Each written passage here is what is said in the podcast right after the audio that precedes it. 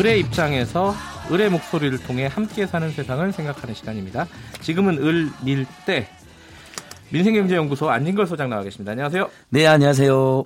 3월 신학기 시작됐는데 예. 등록금도 등록금인데 방구하기가 그렇게 어렵다면서요? 예, 맞습니다. 일단은 서울 전역 그다음에 주요 주택가의 월세 비용이 예. 54만 원에서 55만 원이나 됩니다. 자, 아, 요새는 평균적으로 한 50만 원이 예, 넘는군요. 저희가 저번에 대학 등록금 문제도 이야기하면서 네. 대학생들 중에 이그 재학 실제 등록하는 재학생 중에 2분의 1만 국가장학금 지원을 받고 예. 그중에서 반값 등록금의 지원은 3분의 1, 70만 예. 몇몇 개 받지를 못하고 있다. 예. 윤해 부총님께 제발 이 문제를 해결해 달라. 성적 기준, 소득 기준이 너무 엄격하다.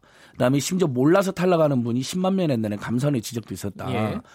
근데 교육부총리께서 그 유치원 개혁 때문에 거기에 매진하시느라고 상당히 이 문제는 소홀하신 것 같아요. 이제 네. 그런 지적을 드렸는데 자 거기에다가 자 방금 말씀드렸잖아요.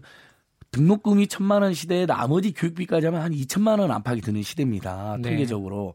근데 거기에 월세가 54만 원이 이제 들어 있는 겁니다. 얼마나 부담되겠습니까? 근데 이 얘기가 예. 굉장히 오래전부터 나왔잖아요. 오래됐었죠. 오래됐고 예. 저희가 뭐 민달팽 청년 예. 유니온, 청년 자매대 등 청년 단체들, 대학생 단체들이 계속해서 방법은 이거잖아요. 결국은 대학 간에 기숙사가 많이 늘어나거나 공공기숙사 저렴한 예. 월세 한 10만 원에서 20만 원 정도 되는 아니면 정부나 지자체가 대학생들이나 청년들 또는 어 저소득 청년들이 정말 저렴하게 살 수 있는 청년들의 임대주택을 대폭 공급하는 거잖아요. 이 둘 다가 지금 제대로 자, 안 되고 하나씩 있습니다. 하나씩 따져볼게요. 예. 기숙사는 왜 이렇게 확충이 안 되는 거예요? 기숙사 수용률은 전국적으로 20%밖에 되질 않습니다. 예. 일단 대학들이 그동안 기숙사에 제대로 투자를 하지 않은 거죠. 그래서 예.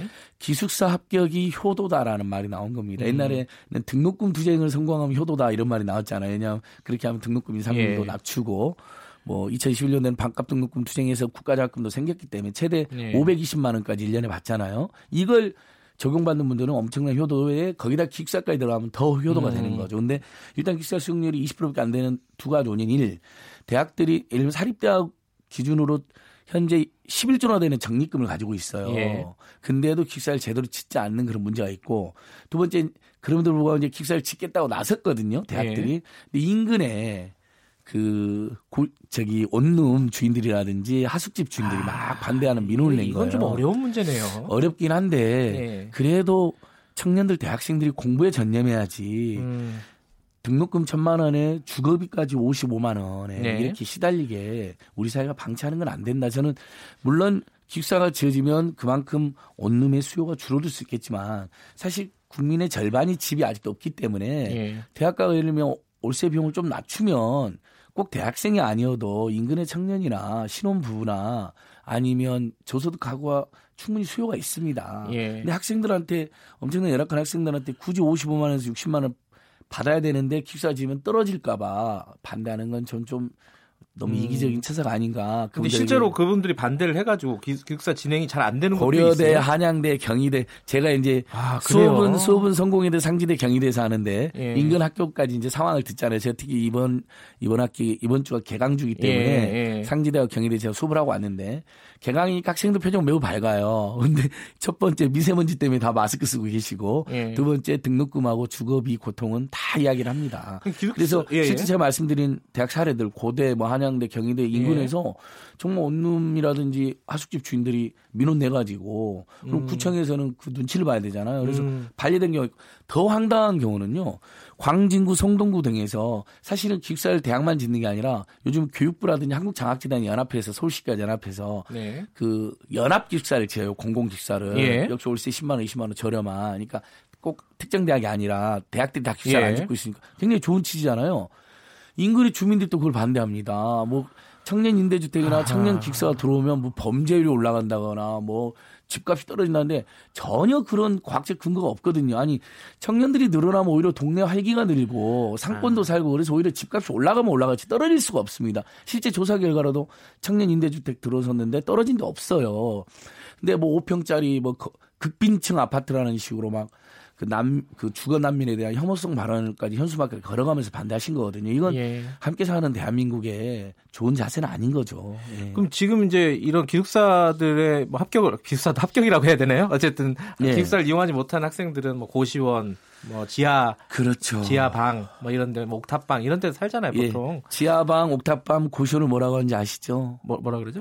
지옥고입니다. 아. 우리 김경래 앵커님 대학 졸업한 지 꽤 됐다고 벌써 잊으시면 안 됩니다. 지금 아. 김경래 앵커님의 후배들이 네. 지옥고에서 고통을 받고 있습니다. 저 세 군데 다 살아봤어요. 그렇죠. 저도 대학 시절에 그렇게 해봤는데.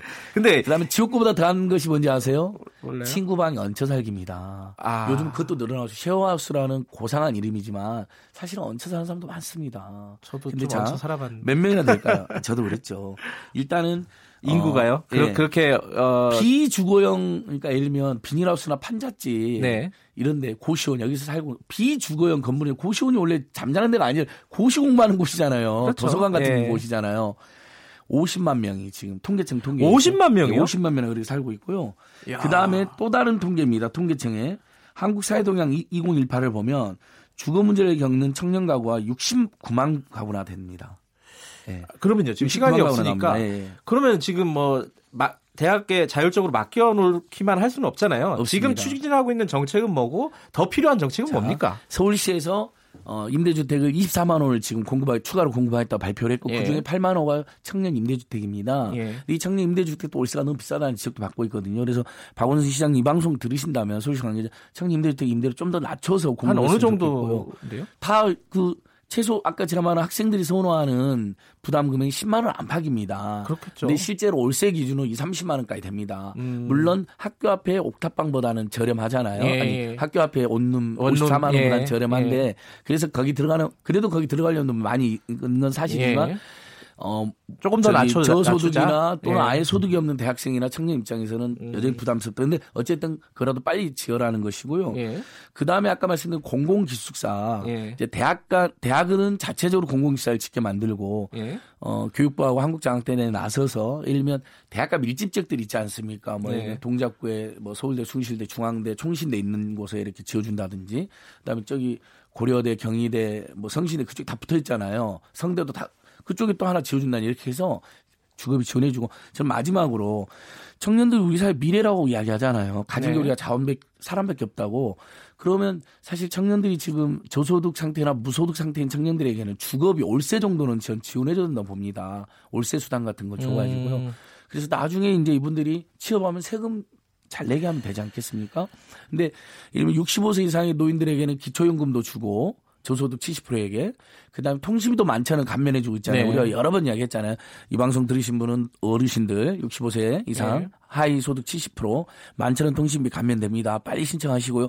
되게 좋은 정책이거든요. 네. 근데 청년들에게는 하나도 이런 정책이 없습니다. 음. 오로지 저소득층 청년들이 취업이 대학을 졸업하거나 고등학교 졸업은 취업이 안 된 경우에 여섯 달에 한해서 50만 원 정도의 구직 촉진 수당을 주는 경우는 있습니다. 네. 그것도 여섯 달 지나면 끝나버립니다. 다행히 서울시는 여섯 달 지나면 그때가 취업이 안 되면 또 지원해준 음. 대책을 입을 일부가 있긴 하지만 통신비나 주거비 같은 직접적인 지원이 없습니다. 음. 그래서 통계청 통계에서 하위소득 20%하고 상위소득 20%의 양극화 더 벌어지는 걸로 나오는 겁니다. 음. 이론적으로는 최저임금 올라갔으니까 줄어들어야 되잖아요. 임금을 못 받는 청년층이나 노인층이 하위소득에 급속도로 유입되면서 이분들에게는 별 아까 말한 노인 세대는 그나마 기초연금이나 통신비 감면 같은 지원이 있지만 청년 세대는 아무것도 없기 때문에 하위소득 20%의 소득이 오히려 줄어든 걸로 나온다. 박근혜 정부 때요. 청년들을 위한 행복주택 추진했었잖아요. 예, 그게 좀 논란이 행복주택. 있는 사업이었긴 했는데 예. 어쨌든 목동에 지려고 했는데 목동 주민들이 결사 반대를 했어요. 그렇죠. 아까 말씀하신 대로. 알죠. 예. 근데 그게 결국은 정치적으로 보면 표 계산이 들어가잖아요. 목동 주민들이 반대하면은 총선이나 뭐 대선 때 그렇습니다. 힘들거든요. 그러니까 이런 정치적인 어떤 딜레마를 어떻게 극복할 것이냐 이게 문제가 같아. 이게 참 그러니까 현실적으로 그러니까 어려워요. 우리 KBS에서 가까운 바로 건너편 영등포에서 청년 임대주택 들었으니까 다섯 평짜리 급빈층 아파트 범죄 증가한 아파트 반대한다 이런 현수막을 내버려서 네. 그 입주민 중에 일부가 부끄럽지도 않냐. 청년들이 청년들이 이렇게 힘들고 당신들 자식들인데 네. 오히려 이분들 도와줘야 되는데 해서 이게 큰 화제가 된 적이 있었거든요. 아. 이게 저는 우리 사회가 지향해야 될 가치입니다. 그러니까 그 주민들이 다 반대한 게 아니었어요. 오히려 음. 청년을 더 지원해줘도 그리고 청년들이 동네에 늘어나면 다시 한번 말하면 활력이 들죠. 그 다음에 네. 상권이 살거든요. 그러면 결국 집값 올라갑니다. 하니까 그러면 집값 때문에 얼마나 이렇게 사경 약자들이 왜곡이 돼야 되고 무슨 임대주택에서 하는 거짓 취급을 받아야 되고 저는 오늘 금요일 날 우리가 좀 여유 있게 주말 맞이하셔야 되는데 이건 예. 아니다. 정말 호소드리고 음, 예. 최소한 알겠습니다. 국민 절반이 집이 없는데 청년은 예. 우리 사회의 미래다. 예. 예. 지옥고에서 살지 않게 도와주십시오. 여기까지 듣겠습니다. 고맙습니다. 예, 고맙습니다. 인생경제연구소 안진걸 소장이었고요. 3월 18일 금요일 김경래 최강시사 오늘 여기까지 하겠습니다. 저는 뉴스타파 기자 김경래였고요. 어, 날씨가 좀 괜찮아졌죠? 미세먼지 좀 사라졌죠? 편안한 주말 보내시기 바라겠습니다. 저는 다음 주 월요일 아침 7시 25분 다시 돌아오겠습니다.